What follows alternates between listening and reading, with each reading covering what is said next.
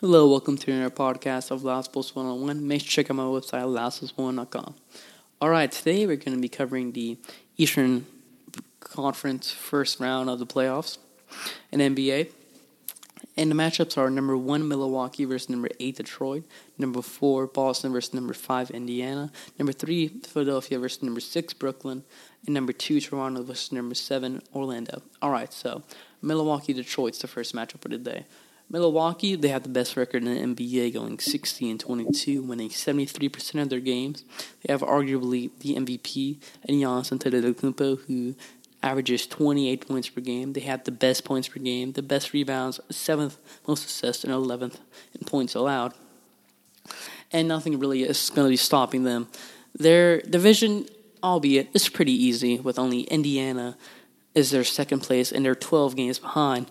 But I mean, hey, Milwaukee still has to work for it, and they did really well. And in the first game against the Pistons in the NBA playoffs, they won 121 to 86. Can't don't even want to calculate that right now, but you know it's a lot.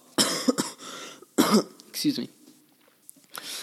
And in Detroit, on the other hand, they don't have anything really good at all. They finished 41 and 41 in the East Central standings with Blake Griffin averaging 25 points per game and 5.4 assists. But the thing is, Blake Griffin's gone.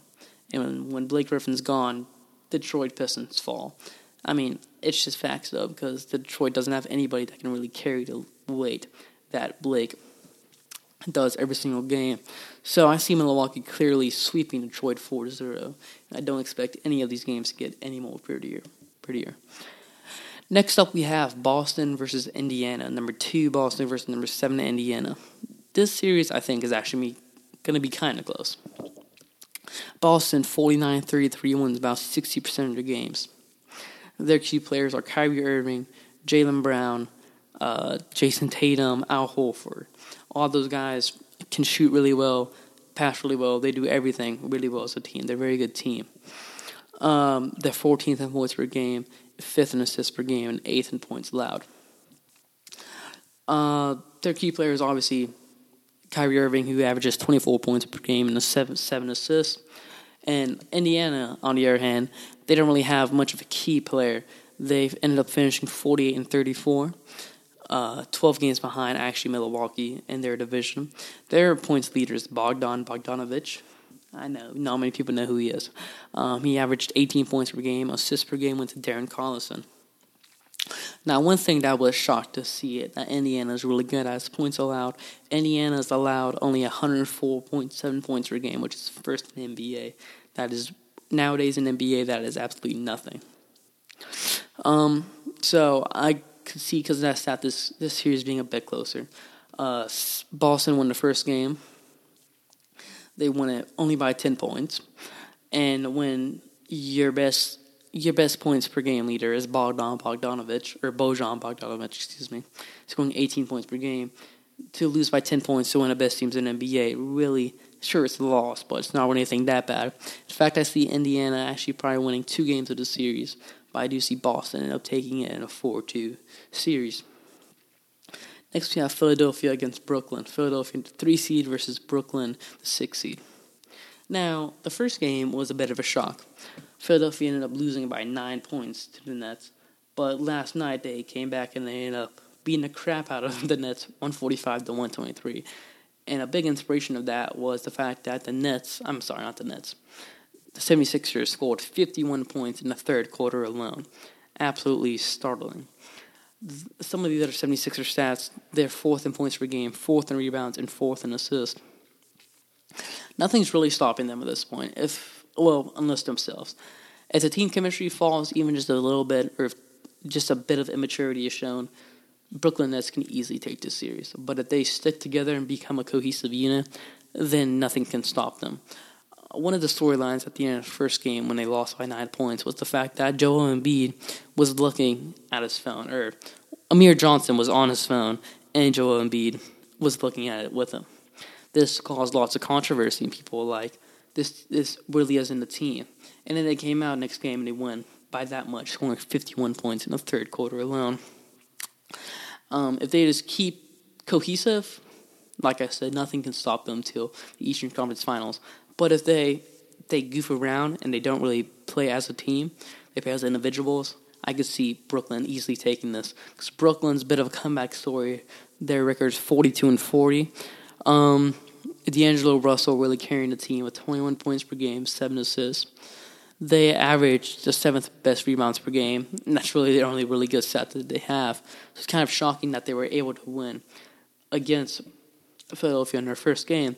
But they also have Joe Harris, and Joe Harris is one of the best three point shooters in the game. And they don't really have any main players like that, or any other main players, but they do have a bunch of like good players that can definitely make a bit of an influence throughout the game and throughout the series. Now, I don't really know who to really predict to win this one because it depends on what happens with the Philadelphia chemistry. As I said, if something, even just the smallest little minor thing, tweaks badly, this could be Brooklyn easily. But if Philadelphia stays together, it's definitely Philly's series to win.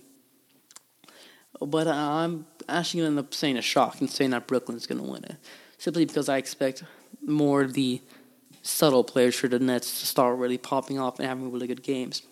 And I don't think the 76ers, I think this next game, game three, is probably going to be the most important game of the series because after Brooklyn took game one in a very startling and, well, just dominant fashion, game two clearly went to the 76ers.